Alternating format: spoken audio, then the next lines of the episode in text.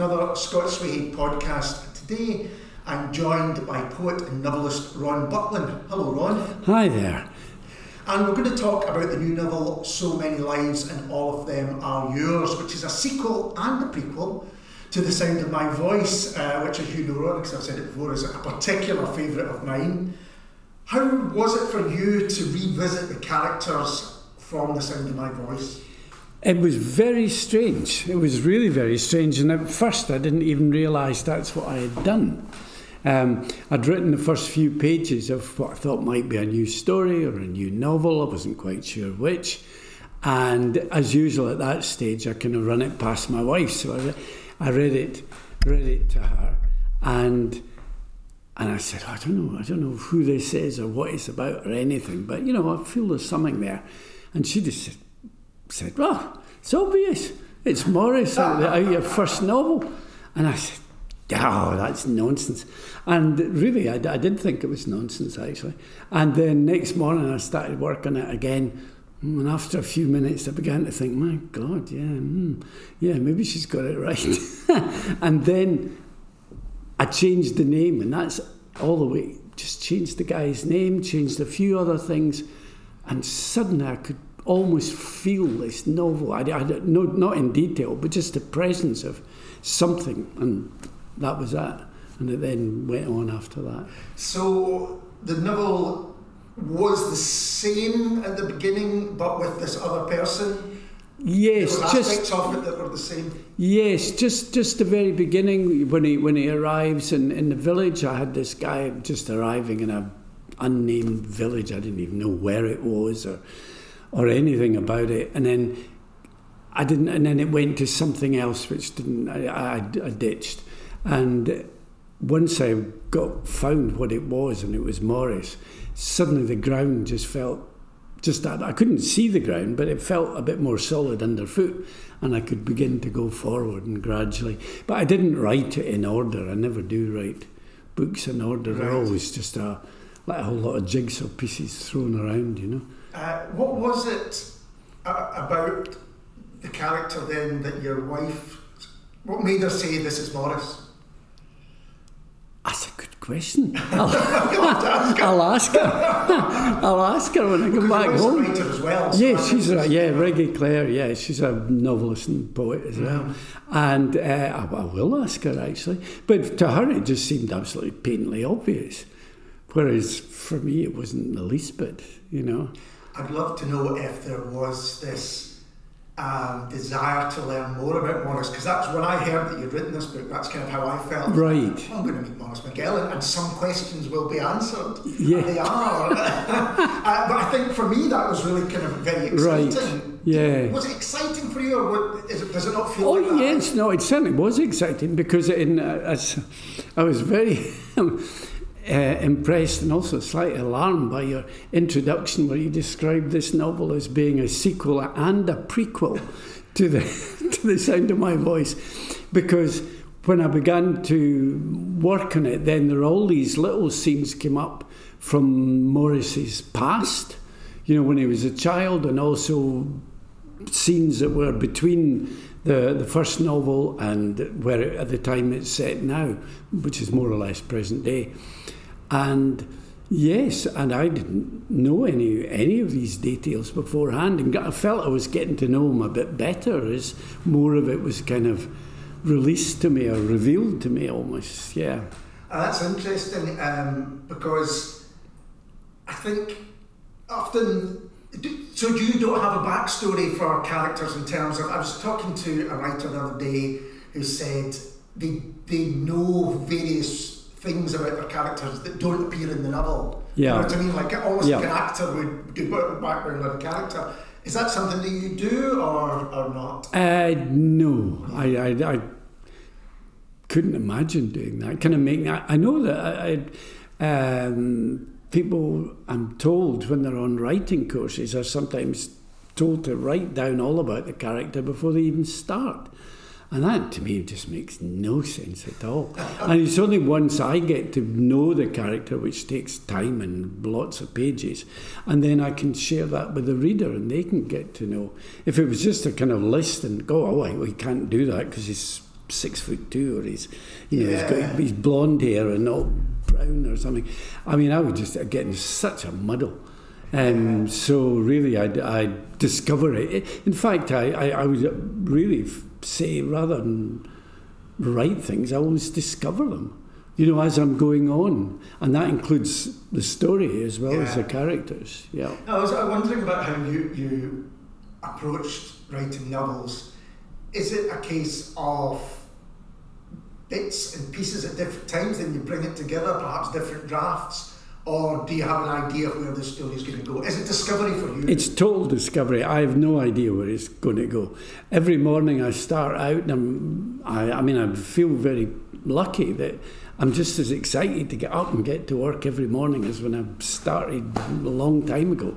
And, and I'm really wondering what's, you know, what's going to happen next. you know, and I really, really don't know. And, but it, it gradually comes, but it doesn't come in order Right. That would make it oh so much simpler because it wouldn't be all these cul-de-sacs that go down that just lead nowhere and just have to get ditched. And so what I end up with is a whole lot of bits. I mean, this book says about a couple of hundred pages.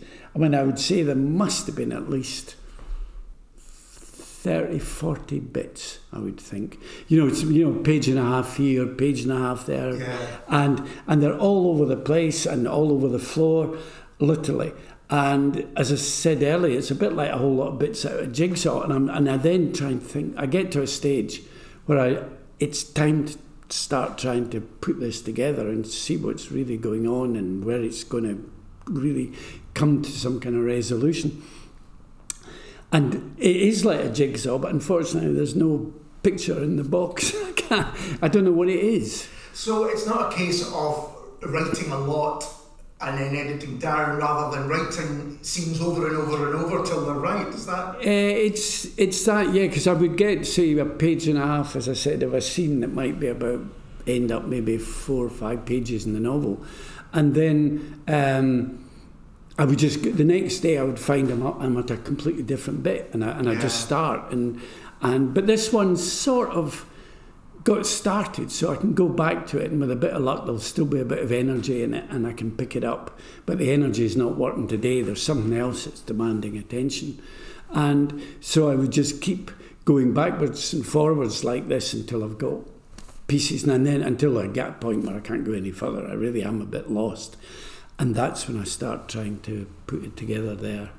I think it would be good for listeners who don't know the book and, or the books and the characters to maybe give an overview of Morris and maybe then I, I could, yeah. could read a little bit. But so, who is Morris Magellan? Maybe start with the sound of my voice. That might be a bit when you first get yep. Morris.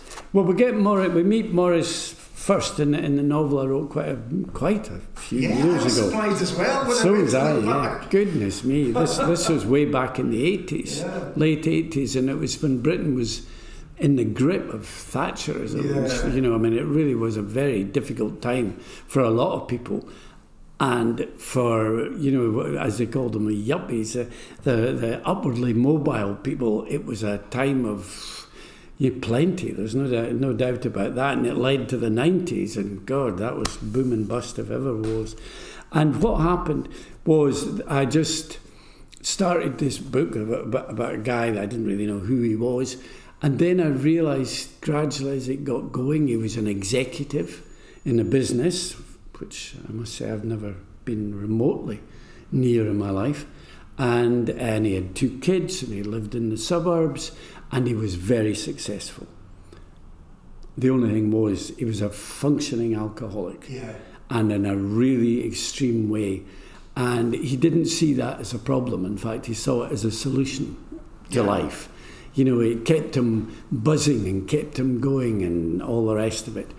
And then in the, in the course of the book, uh, he begins to start uh, learning more and more about himself and realizing, mm, my goodness, this is not so good after all. And he begins to feel a kind of pain that the alcohol, so far at any rate, has been anaesthetising. Yeah.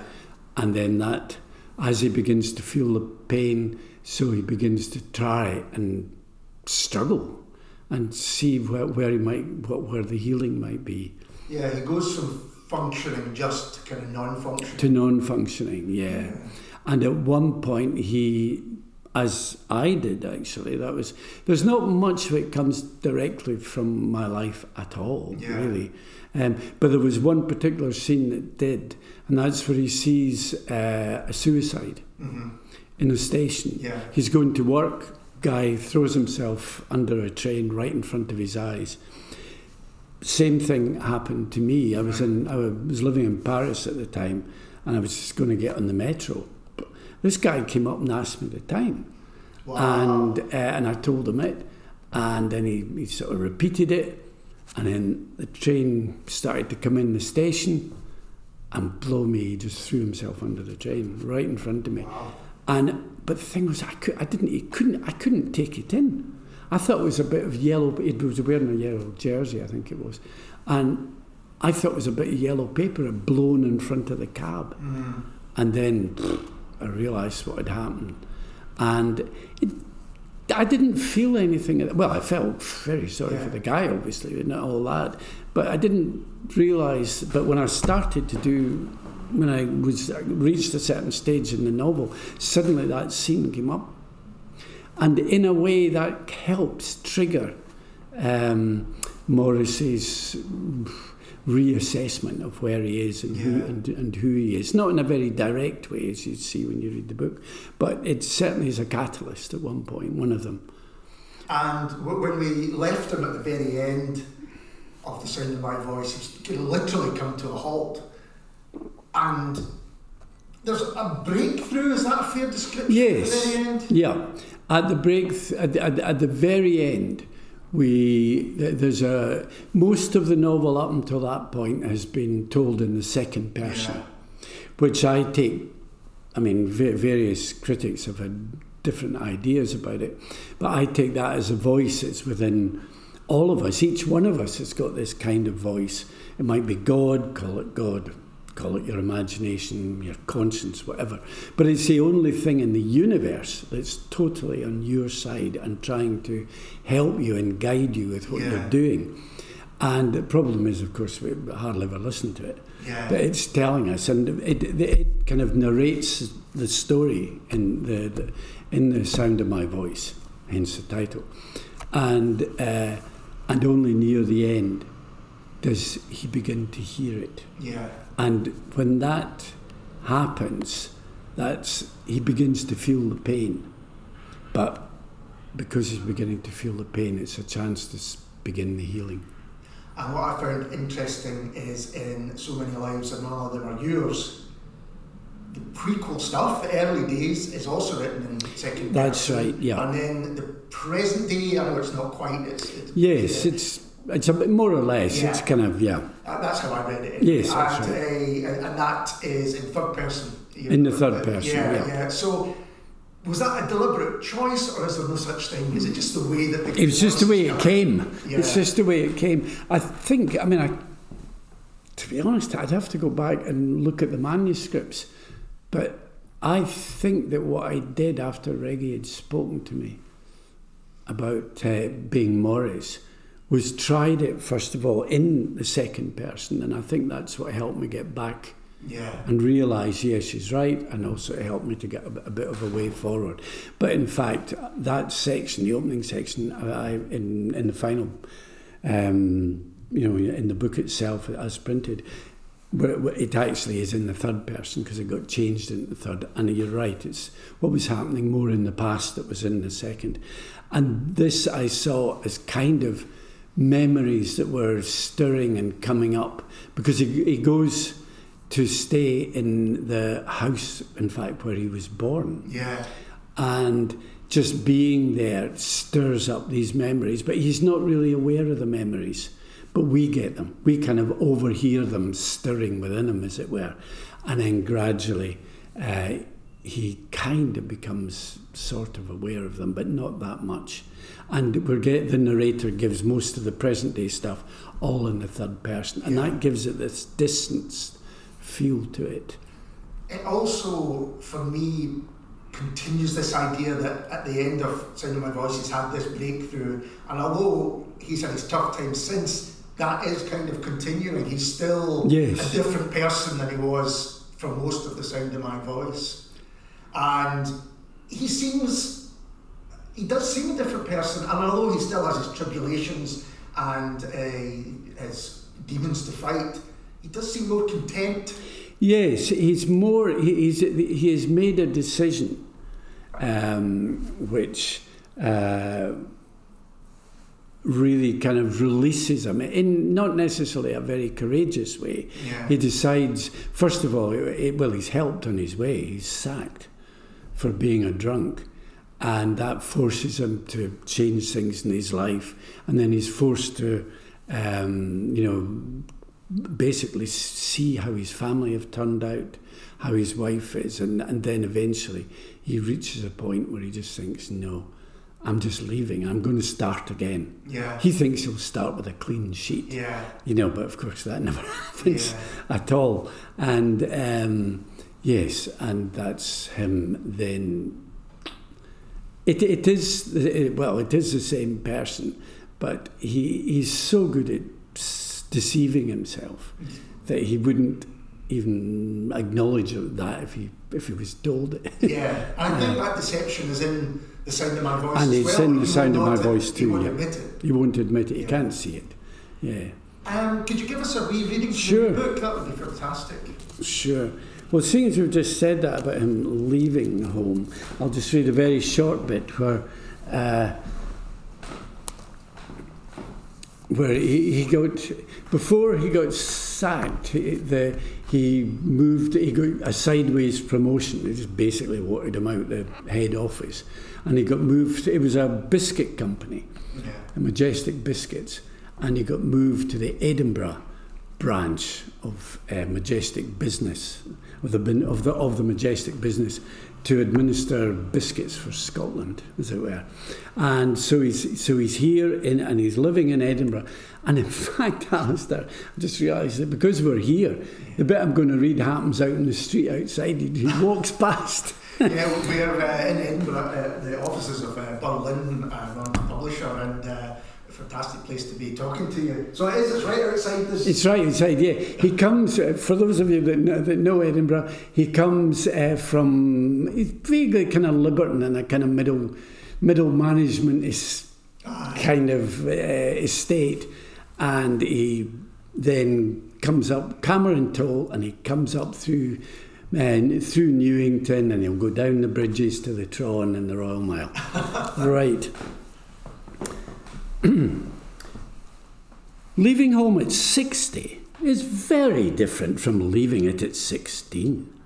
What had once been youthful hope had long since turned rancid. Oh, but hey, the sun was shining, and as a farewell gesture, you'd given the house, the car, and everything else to Mary, your wife. No more roof repairs to worry about, no council tax, no insurance, no parking, no MOTs, no nothing.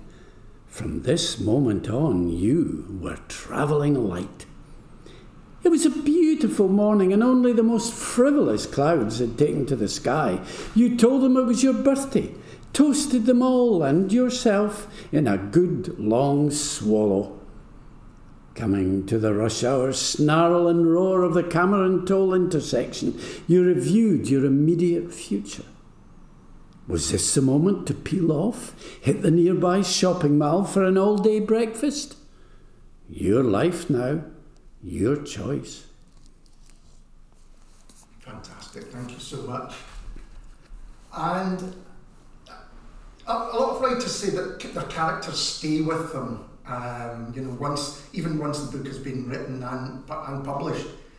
Does that happen to you? Do you think what's do you ever did you ever think in the intervening years what's Morrison? No. no. Nope. Um, you know, because you, you move on to doing doing other things, and because of that, you because it basically isn't. You want to give your full attention Yeah. to what you're doing. So I don't really. Once the book's done, I mean, I'm obviously very pleased when people read it and want to talk about it, or you know, I do readings and and you know, and people then ask questions. I know it's that keeps it all going. Yeah. But then eventually, you know, you maybe have another book after and another, and by then it's really begun to sink out of sight altogether. So it was a complete out of the blue when Regi said, "Oh, that's Morris from the sound of my voice." Uh, I didn't say Morris who, but I did remember. but but uh, it wasn't something that had been in my mind at all. So when you were writing scenes that his early life, I mean, what's that like? Because you know what happens to his midlife, for want of a better Yes. word, and the complexity that's going on there. Did you feel? I mean, did you feel that you were going to justify or explain, or was there never anything like that? No, it wasn't really anything. I, you asked me something about earlier where you, you asked if I chose, you know, bits first person and third person and so on, and uh, I. It's not for me. It's never a question of choice. It's Yeah. just it's a it's more like there's a bit of a ridiculous analogy, but you know we've got a dog, so I'm thinking of our dog, and and it smells out a scent, and and it then if it feels good, it will then follow it, and that's more what I do. Yeah. You know, there's bits, and then sometimes it leads to nothing, um, like. Poor Rhea very often leads to nowhere, and with me, yeah, it'll lead to a cul-de-sac in the writing, and it and it won't go anywhere Right. and and it's similar with with with that with the first or third person and also with what you were just saying it's it's more a kind of it's not a th- it's not a, for me that is. I mean i know everyone works in their own their own way and as long as it works that's that's fine. But for me i, I don't think much it's not to do thinking's overrated, as I say in the book. Uh, for me, anyway, it, it's more really I'm I'm trying to sense what what's got life, what's got got a sense, what's got energy, Yeah. and and then just go with it and see where it takes me, and hope that it does take me take me somewhere. So when I came to do, to write these bits, I wasn't trying to work out what what Morris How was like or anything. ended up in that? No. Because you do bring in stuff about his family Yes. and things like that. It's just that the, the scenes gradually came and they, they they seem to really do, you know probably I mean it- it's all going on in the subconscious I'm Yeah. quite sure of it and uh, and they and it, once I've got it I begin to realise that yeah yeah this is revealing a bit more about Morris or something like that Yeah.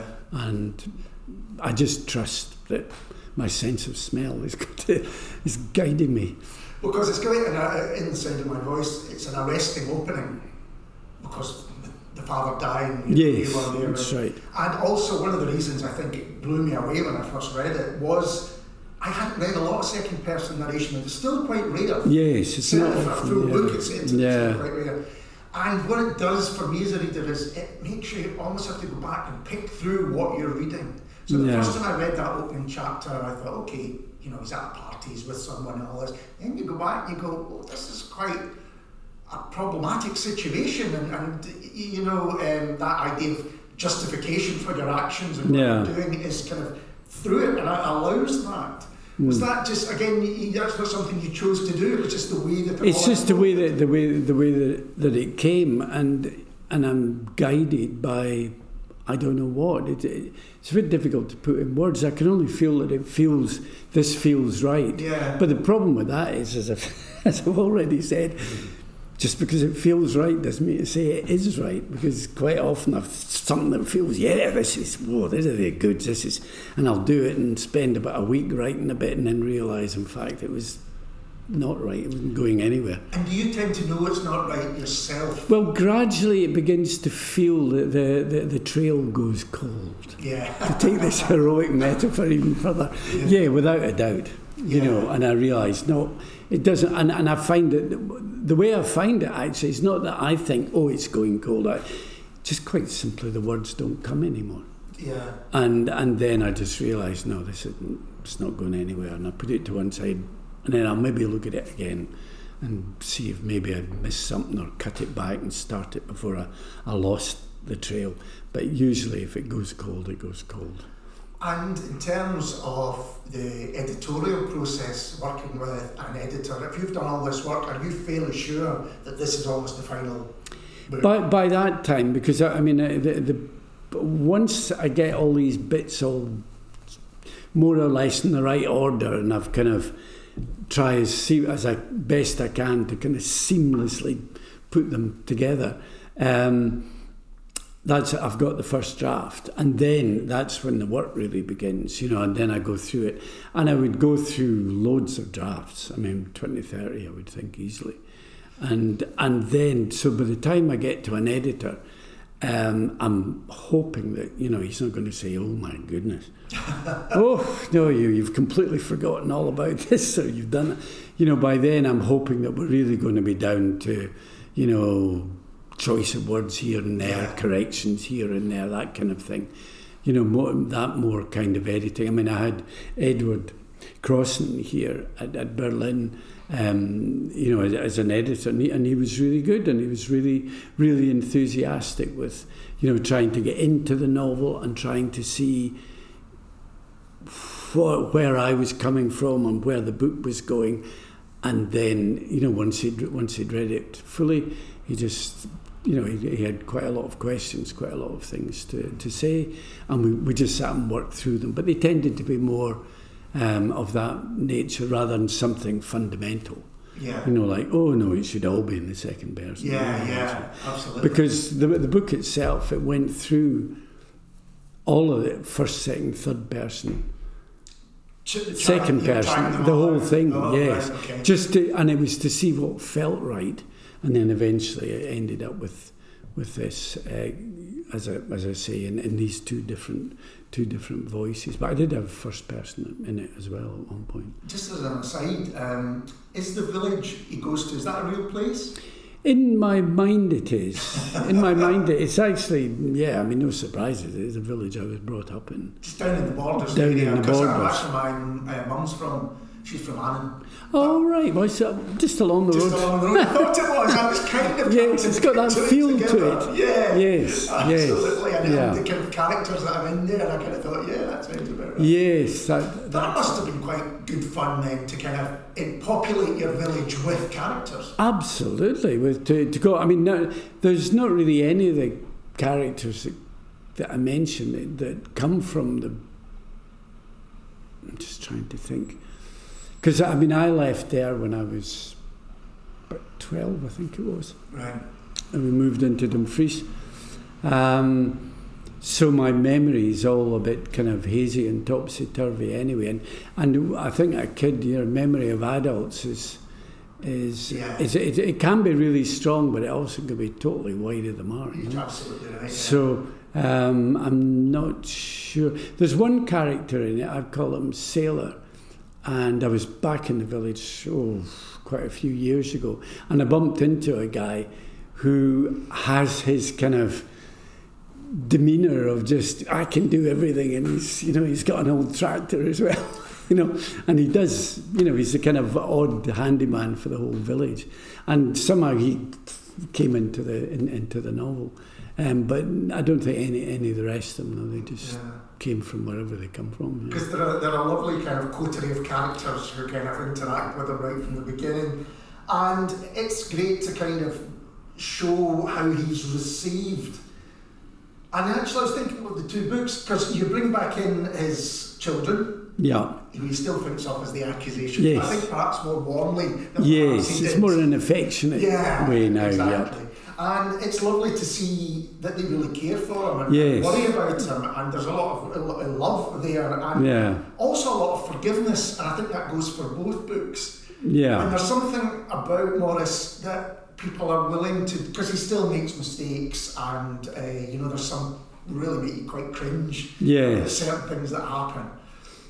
Um, but there's something about him that you warm to and you're on his side. Yes. He is hapless. Yes. There's no d- no doubt of that. And he, Socially though mis- well. socially awkward, and th- he is very misguided. you know, uh, in what he thinks. But he tries to do his best. But my goodness, he he misses the target so often. Yeah. You know, that was the thing. And he's, he's very human in that way. I think that's, that's of that, absolutely right. yeah. It's such a believable character right through both books. Yeah. You know, that this, despite everything, despite your falls, one manages to pick himself up again with often the help of his family Yes. and the people he meets, the kindness Yeah. of strangers. I, absolutely, yes. Because, I mean, when he goes back to the village, they, they are all strangers. Yeah. Really. I mean, he vaguely recognises the guy that used to be the postman that lives opposite. But I don't know, he recognises that many people. And when he does, he actually almost feels a twinge of guilt in some way Yeah. that he should be. And he doesn't really know how to relate to them anymore and, and whether to say that he does come. It takes him quite a time to almost own up that he used to live in the village. and He's not just a visitor. But he's not very sure why he's, he's unable to do it, but he just finds he is unable to do it. Yeah, to- maybe that's the thing between your dreams of what things are going to go like, or your your your thoughts in the best possible way. I'm going to start a new life at 60 in the place I grew up, and it's all going to be well. And then the reality often turns Yeah. out not to be th- that way. And he has dreams in, in both books. You know, the Yeah. mu- music's very central. Yes, Still, that's very central to him, Very, um, uh, that's almost his biggest passion Yeah, and his dream is that he's going to get the string quartet and, and make the music, and it just never quite happens never. Yes. So, well, somehow, I think if we had written a string quartet at the end of the novel, I think everyone would have been very surprised. That would have been the Hollywood ending. Yes, ah, that's true. Oh well, if, if that's what they want, they can have it. no, no, I, I think it would be. It would certainly wouldn't be right to, to to do that. But who knows? But I think that idea of kind of unfulfilled dreams, if that's the right Yes. term, is an interesting one because that. That's so many people, you know, other life gets in the way of Mm. the greatest plans, and that sort of what happens to him.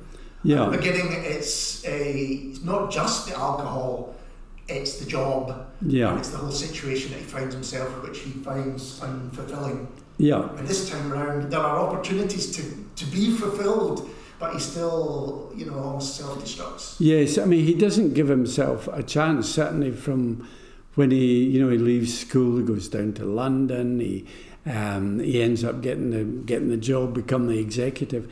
And I would guess at no point in all the way through that does he thinking, "What am I doing?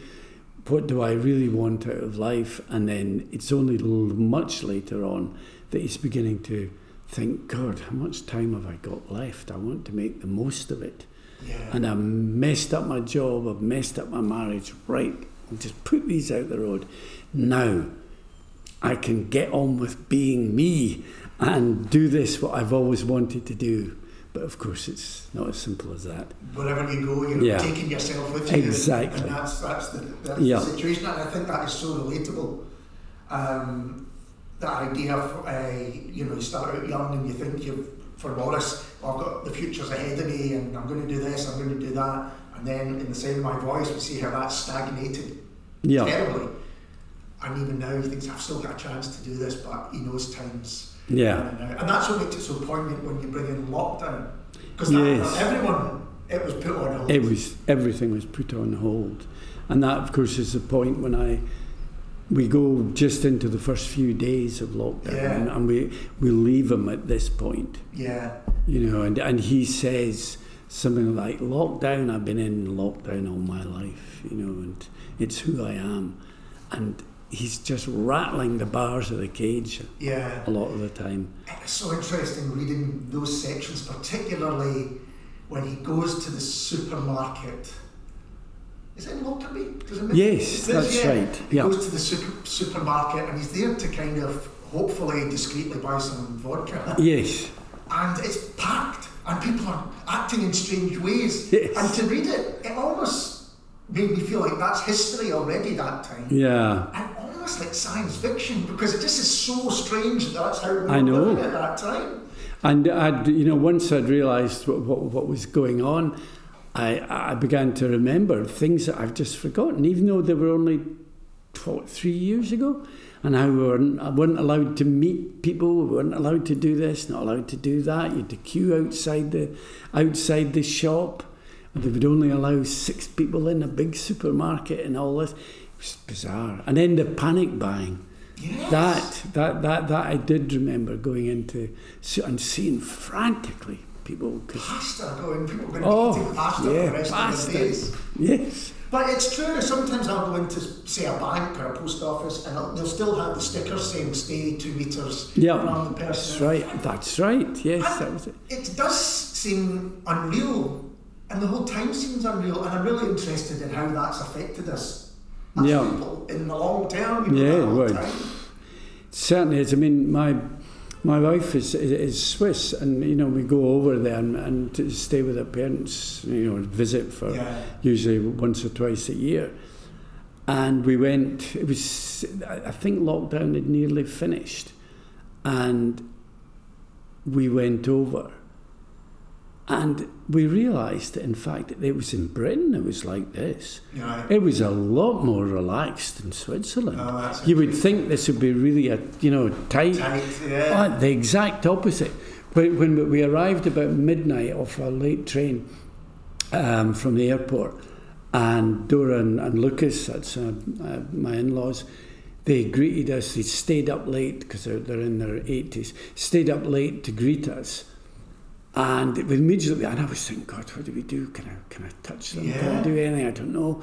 And she just, got, just immediately embraced me. And so I just did that back and I was and then I stepped back and I said, Dora, you know, this, you're the first person I've embraced, apart from Regi, for about two years, you know? And she could not believe it. That's she said. What on earth has been going on? What? And they'd had family in and out all the time. yeah. yeah, there was no, you know, they had a, a you know, they, I think they were allowed about eight or nine people. I mean, were- it wasn't just only on Christmas Day or whatever Yeah. it was. All the time, it's no problem. I guess there was no. It doesn't seem to have been a right or wrong way to do No. these things. I, I know, except we ended up with an awful lot of problems here. I Yeah. mean, the, the mental health Yeah. is going to be huge, as you rightly I say. think that's right. I think Yeah. uh, uh, as a country and, and beyond, we haven't really dealt with it. No. And that's why it's so interesting to read about it in fiction, which is still Yeah. quite rare, and people haven't written a Yeah. lot about it in that way. Yes. Just, it's only, you know, as you say, the kind of end of it. But that whole situation, it just seems. just seems suddenly really strange. And actually like science fiction almost. Yeah, or what it actually reminded me of scenes where uh, Morris is drunk in the sound of my Yes, voice. that's- it's quite unreal. Everything is unreal to yeah. him. Yeah. Yes. Uh, uh, and of course, because he's for he's off the wagon at that point. Yeah. You kind of think because when I started reading it, it took me a while to realise. What- it course, It's was. lockdown. It's the Yes, beginning of lockdown. It isn't him kind of, Yeah. you know, paranoid or, or anxious or all these things. Yeah. Although that's That, that's yeah, that's given. yeah. yeah. And at the end, again, a bit like Sound of My Voice, you've got a scene where, as a reader, I was wondering, oh, there's more to come. But I don't know if you ever think there is more to come. No, but certainly not at the moment. but then I said that You factor- 30 years ago. Yeah, yeah, yeah. It's, just, it's, it's this wonderful um, questions that you have. And, and you know, as a reader, you can imagine yourself, well, I wonder what happens to Morris as he leaves from. Yeah. Because again, it's that travel, you know, in both. Well, one, I suppose he comes to a halt, and in the other one, he's leaving. Yes.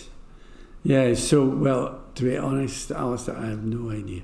Is it, do you find it strange or surprising when people like me who are kind of obsessed with certainly the first book and now the second one as well, examine it in such detail? No, I'm, I'm very, to be honest, I'm very touched. Oh, good. Yes, No, I no, just- really touched. Uh, because I often wonder, you know, sometimes I'll write reviews and people go, I about that at all. Or I'll Yes. musicians, you know, oh, did you, you really get influenced by that band? And they say, never heard of them. Yeah.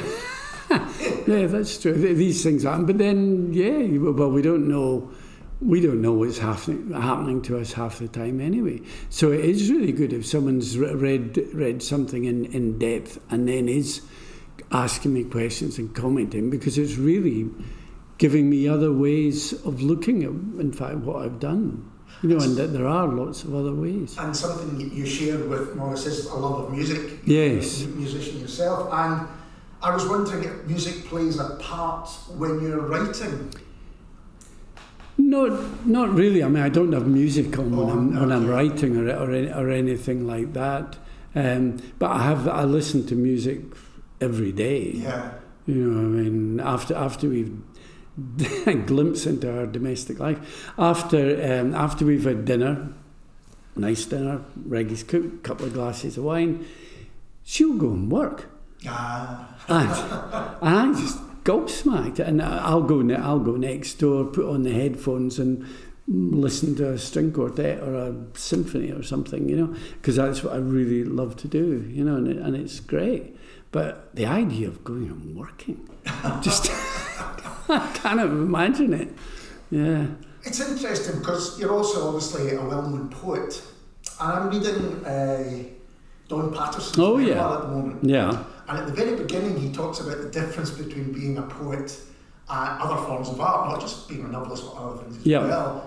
And he says some of his writer friends can work like a working day. You know, they start at nine and they finish at, he says 12. I think you know, he's maybe having a dig. Yeah. Poets, uh, writers. But, and he says poetry's different. It comes when it comes and at different Yes. times. Is that something you would agree That? I'd, yes, I, I would agree. I would agree. Certainly, there's, there's something more. I mean, for me, writing fiction is a spontaneous thing, but I do it regularly. Yeah. Um, whereas with the poetry, yes, it was more. Mm, yes, it was more suddenly, you know, you're you're brushing your teeth or you're at the bus stop or something. Kind of with these moments between, it's a moment between moments, if you like, and a first a few words will come up out of nowhere, and it's not that I've been thinking about them, but they just come up, and I think, oh, that was that's maybe that's the beginning of a poem, and, and I'll try and hold it in my head if I can, Yeah. and, you know, and then I'll get a chance and write them down, and then and then start working on them after So- that.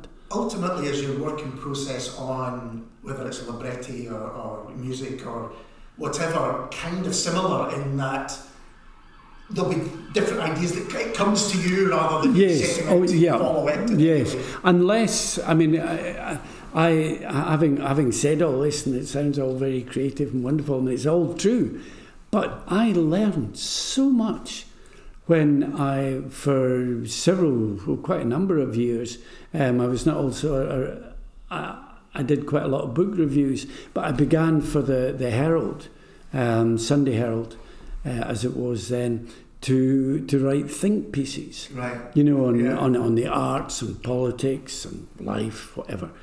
And my goodness me, I learned so much about writing from that. You know, I had to have 600 words Ah, by Tuesday, yeah. not 800 because I had a lot more to say, not 400. And if it was 1200 words, it had to be 1200 words and it had to be ready by the Tuesday. You know, that was it. It didn't Yeah. matter. That was it. And I really learned very much to, even more than ever, to make every word count and to think of the before the sub gets hold of it, make sure, you know, I'm as close to the deadline, both in the word count and the time itself, that it's not going to get changed much. And So I, it's, a, it's still writing, but it's a different discipline. yes. Oh, and the other thing I learned there was definitely, which I, I don't know if I did so much before, but was to think, yeah, there's going to be a reader. Yeah. And, you know, somewhere along the line, I've got to take the reader into consideration. And have I, ex- and now when I read it over, near this is near the end, it's almost as if I cease to be the writer and become the reader. And I just think, you know, is this clear? Does this make sense? You know, is this bit really boring? Am I finding, you know? Yeah. And and that I, all that I learned from from writing these articles. I mean, it was a great learning process. That's really interesting because I often wonder if writers have a, a reader in mind.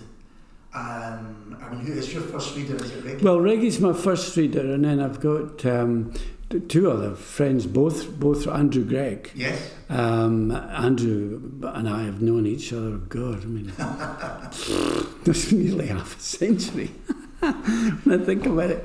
And uh, Brian McCabe, he's he's another one. Um, we, we we met uh, doing ev- ev- doing events way back in the beginning of the seventies, and uh, we read each other's work there and commented and gave feedback. You know, pretty frank and fearless Yeah. feedback. And that's up what is really needed. I mean, Yes. Regi and I will have conversations you could never marry. Imagine married couples really saying, no, this is just you know, Regi will just say, forget it, that's not, you know, whatever. Or, or yes, but you got, you need more of this, you need more of that. And I know that whatever uh, the three of them are saying, if they're looking at the work, uh, that this is what they think, what they feel. Yeah. And that really helps me. And similarly, I do the same for them as well, too, of course. And that sounds And it's, it's great. It's so important. I mean, I know people that there's a couple of writers I, I just know that read write their work, and that's it. They just hand it over to the editor, and that's the first person that's.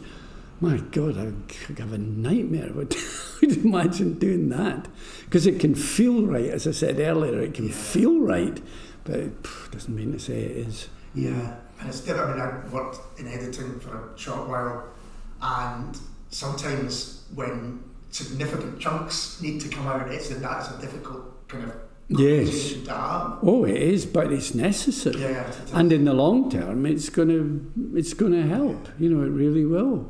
yeah. You know, there's nothing worse. I mean, now, I mean, I read a lot of you know classic, serious stuff and everything, but I also read lots of crime, lots of thrillers. Yeah. I love them. yeah. And but what I can't stand is, I'm afraid to say, it is just bad writing and Yes. overwriting. And it's sometimes it just sticks at a mile. And even though the plot's really good, it's got to be a hell of a good to overcome someone that's just so much padding to fill out their whatever their word count had to be. yeah, I think the best, particularly the best crime writing, really gets you turning the page. Oh, absolutely. Yes. You don't think you've got a crime novel in you at some point? Well, hmm, no, I think the, the research and the working the consistency, the, I don't think I'd be very good at that. I think it would take me One thing, forever. uh, perhaps, or haven't mentioned in both books, is there's it's dark, but there's comedy there. There's Yes, comedy yes, in, it's both. lot of comedy. Particularly, I'm thinking of the scenes in my voice where there's the snowman. Oh, yes, yeah. And also this time round, that scene we took, spoke about when he's trying to buy vodka and Yeah. hide it from his neighbours. Yes. That, those are, I mean, they're darkly comic. Yes, yeah, there, there is a lot of a lot of comedy. I didn't realise it so much when I was when I was writing it. I just felt it. Uh, it was just the way it was. Yeah. And then it was reviewed by um, in The Scotsman. That was the Mhm. first review. He gave it a really, a really nice review. And the, f- almost the first thing he said was rich in comedy. And I thought, what? And then I thought, God, yeah, maybe he's right. And I had a wee quick, and I thought, oh, goodness me, I didn't realise.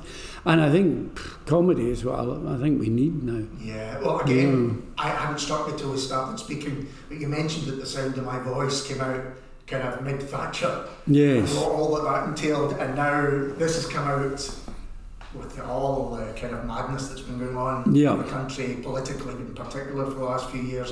Do you think that's coincidence or? I think so, it seeps into it. Yeah. It seeps it seeps into the thing, but it's it's it is very difficult to know what really is seeping into one's work when you're writing. I, because I've just the, the f- actually first time that I realised that the sound of my voice, which is quite dark, we, Yes, we say that, but it's also, as you rightly say, quite funny, was that. Um, three short excerpts were done on Radio 3. That was back in the day when they used to do things like this, you know, Yeah. short excerpts from work in progress.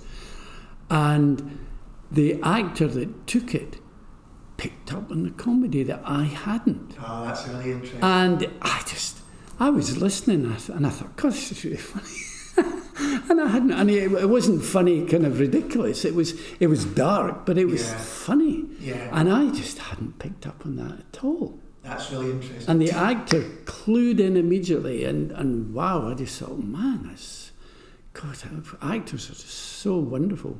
And that's, and They that's really, really are. interesting because they were looking at it almost as a script. Yep, And so what that's can it. we bring How can we, that? how can we, what can we bring to, what is in here that can be brought out?